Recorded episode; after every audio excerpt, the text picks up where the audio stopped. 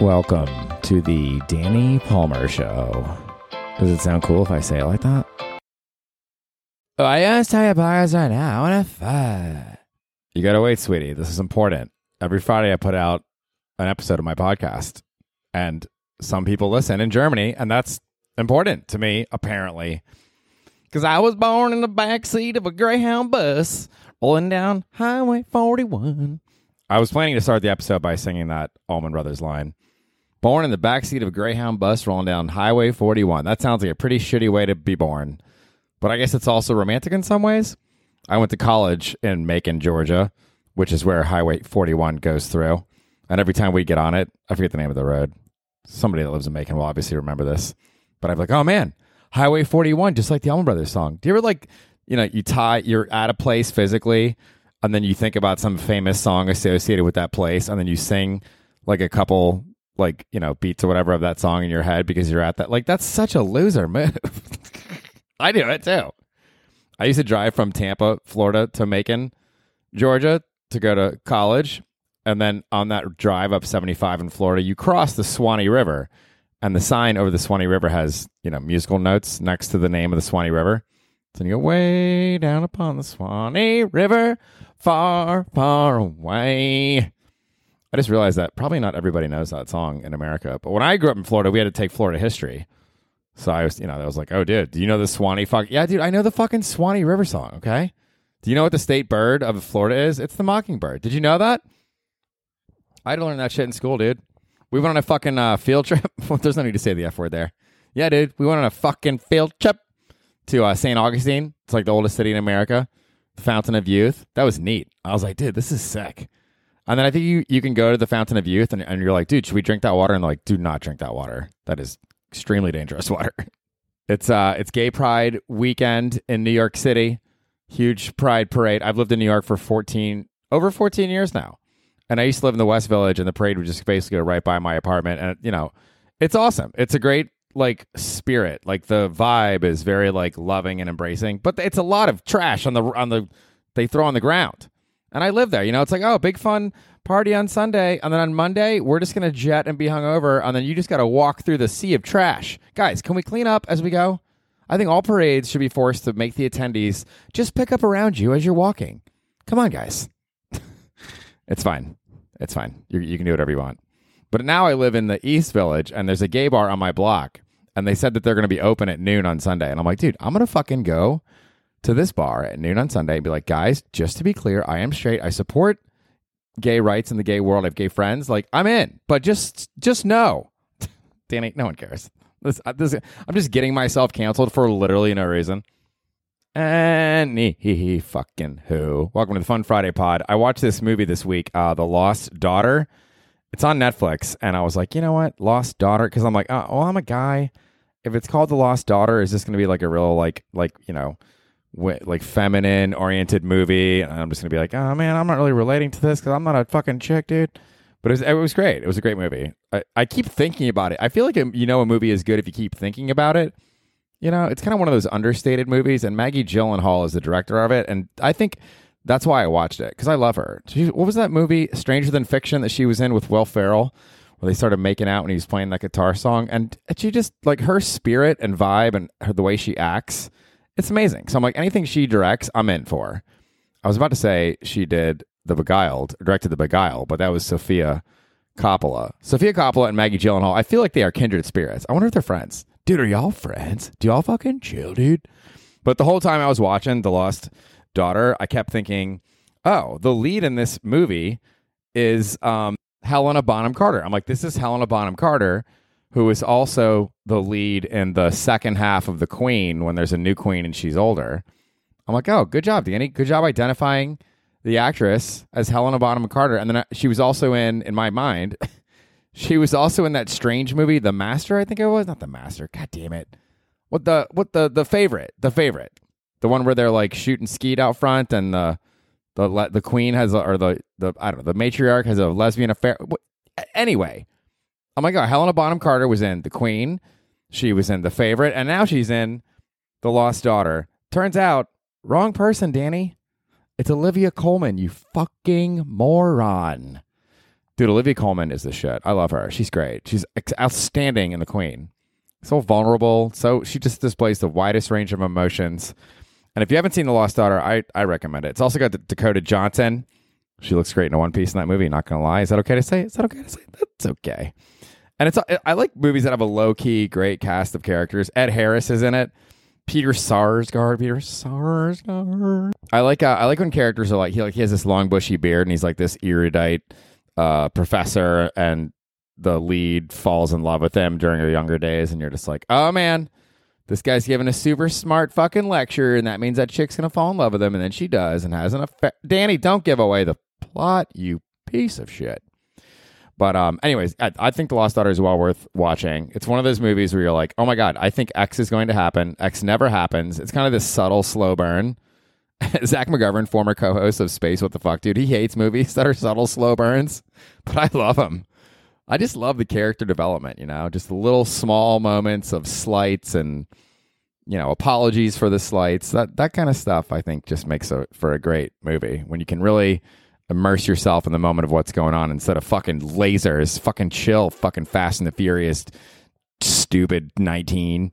Yeah. So another way I've been entertaining myself this week. I don't have kids. I've, I have plenty of time. Uh, I've been watching. Uh, my next guest needs no introduction. The Letterman Show on Netflix. Apparently, they had a fourth season come out recently. I watched all of those. I thought it was really good.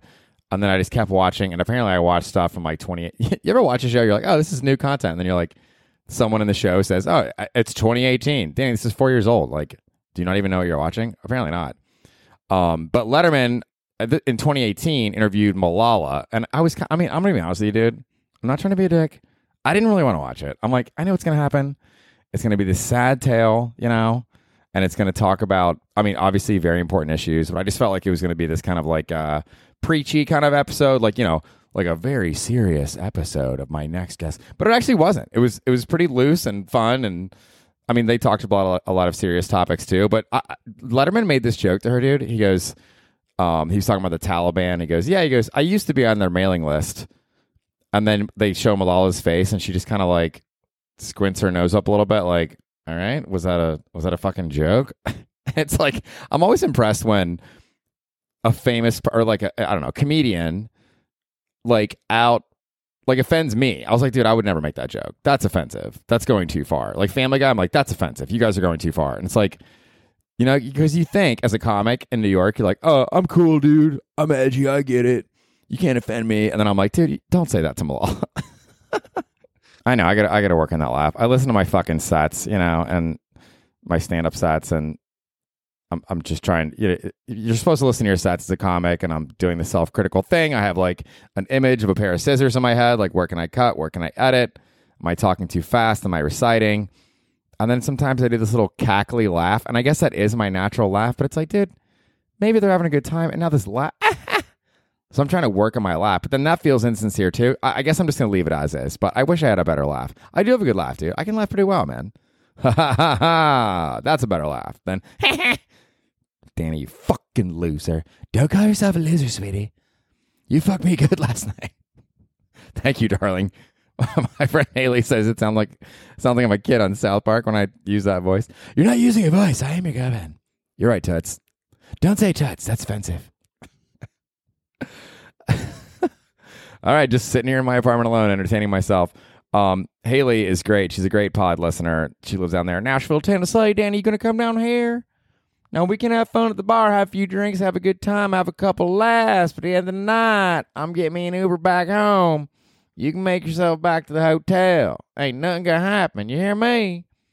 I got a son to raise. I ain't bringing back no bald moron. You're in your mid forties. You should be married already. I'm busy. Haley, um, listened to my interview last week with the pilot from a major European airline. Couldn't say his name, protect his identity. Blah blah. blah.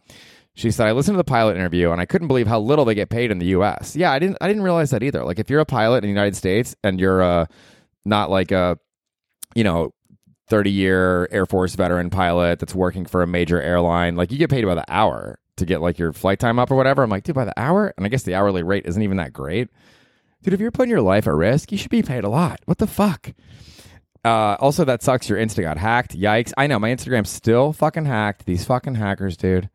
I have a friend at Meta. I guess I'm using my my uh, my white privilege. Hey, I came from a poor background. Okay, I lived in a mobile home.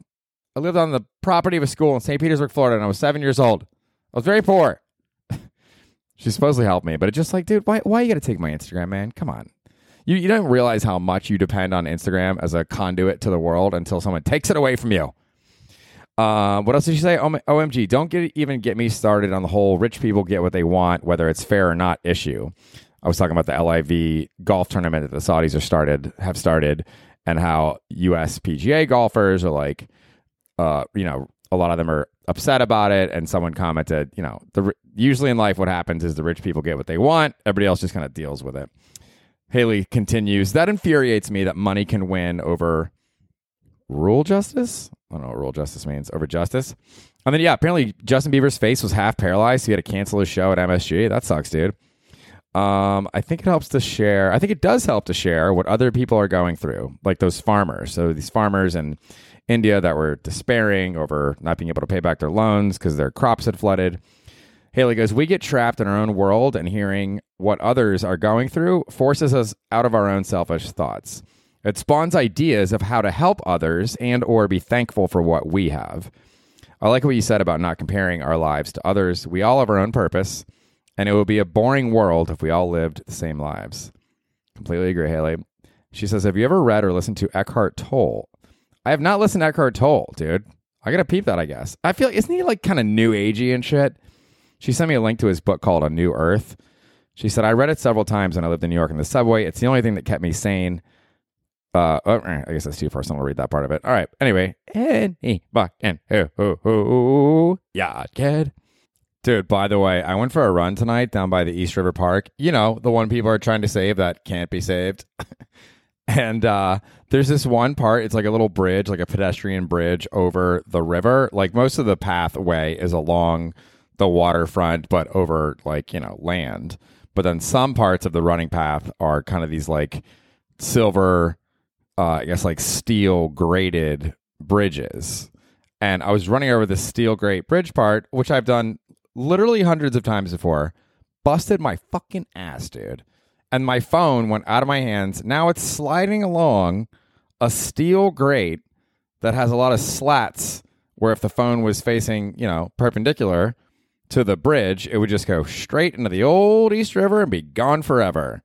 And thank God it didn't slide down that great, but I fucking landed on my fucking palms, you know? And then I heard somebody, you know, it's so embarrassing when you fall. Like you're in pain. I, I literally saw stars for a minute, even though I didn't hit my head. I was like, Jesus Christ. So this is embarrassing, you know. Get up, you don't look like an idiot, pick up your phone, start running. I heard somebody say something, and I waved my hand to this guy, like, I'm okay, man. And that guy hadn't said anything to me. so there's no need for the wave. And then, like 15 seconds later, this guy passed me and turned to me and was like, "Hey man, you okay?" And I was like, "I am. Thanks a lot, man." He's like, "No problem, dude." I just love like little things like that. I think make the world go round. You know, they're like, "Oh, New York's a tough town. Everybody's an asshole. Get out of my way. I'm walking here." And then someone you fall and someone's like, "Hey man, are you all right?" It's just it's great. It's a great part of society when that happens. Man, I was like, Danny, do I have enough content for this week? Now I'm just barreling through. I mean, I've apparently I have more than enough content. I'm like, Danny, you need to fucking wrap this up, motherfucker. Um, I went to the Stand Comedy Club and Restaurant last night on Park Avenue and 16th Street. Sometimes during the week, if I don't have a spot, I'll go up to the Stand just to like socialize, be on comics. You know, you gotta like, it's the hang. It's all about the hang. Hey, man, what's up, dude? And sometimes I go up there and I'm like, oh, I don't really know or like these people. And I'm like, I, I gotta get out of here. That was a waste of time. I'm a loser. Why did I come here by myself? But then last night I had a great time. I hung out with um, Peter James Fowler. He's been a guest in the pod like three or four times. And uh, Tim Dillon was there. Dude, Tim Dillon is so funny. He's one of those people like he toured. He said he just did like 51 cities. I think he was touring with Whitney Cummings, I believe.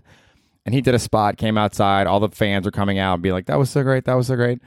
And then we were talking something about like going to Italy, and somebody was saying like you should go to Italy. And I was, he's like, I don't know, maybe. And I was like, dude, you could do spots. You could do spots in Rome.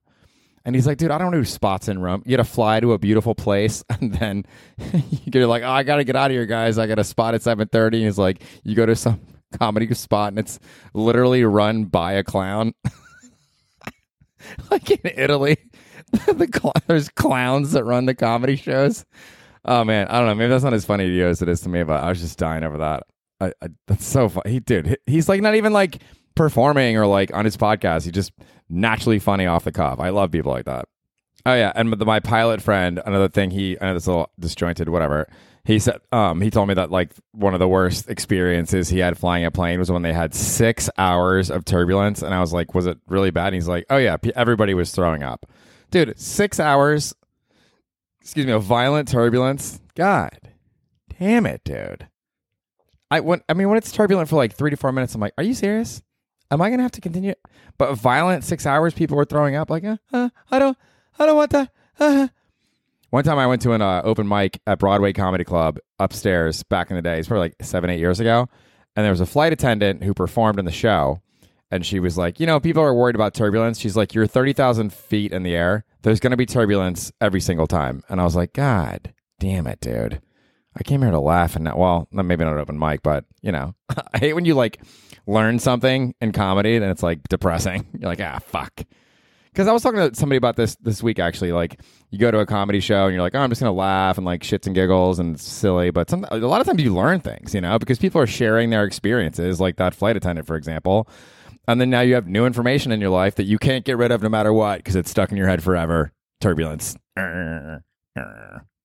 Yeah, so my usual activity on weekend nights, if I like am like high and drunk, and then I go home alone, that never happens. Trust me. I like to put in my um now that I've like oh nice over the ear headphones, dude. I have these Bose headphones. I got to work. Oh, they're so sick. I like to listen to music, relax, read my quotes, think about life.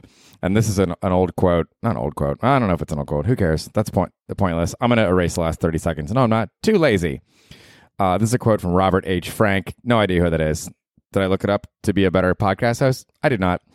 He said, uh, My point is that becoming an expert is so challenging that you are unlikely to expend the necessary effort unless the task is one that you love for its own sake.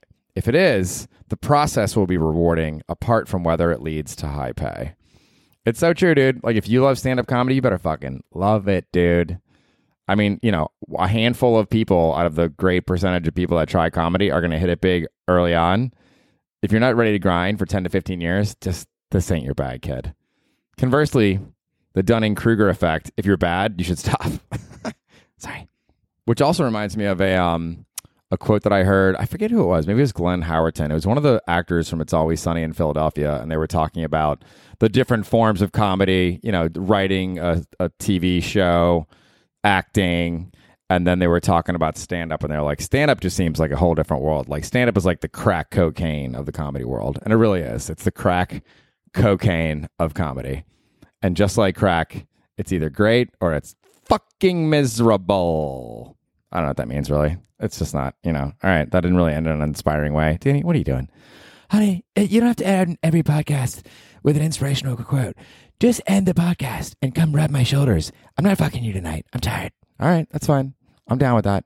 We're not watching the NBA draft either. It's stupid. I agree. All right, you jeans. Thanks for listening to the Danny Palmer Show. Yeah, you know what? My only Instagram that's rema- that remains is the Danny Palmer Show on Instagram. Also, Black Cat Comedy every Friday nine o'clock. I host that show. It's great. New York Comedy Club on the weekends. Other shit here and there when I pick it up. It happens from time to time. You never know. All right, dude. Have a fun, you know. I did this, Danny. Just fucking hit stop, you loser.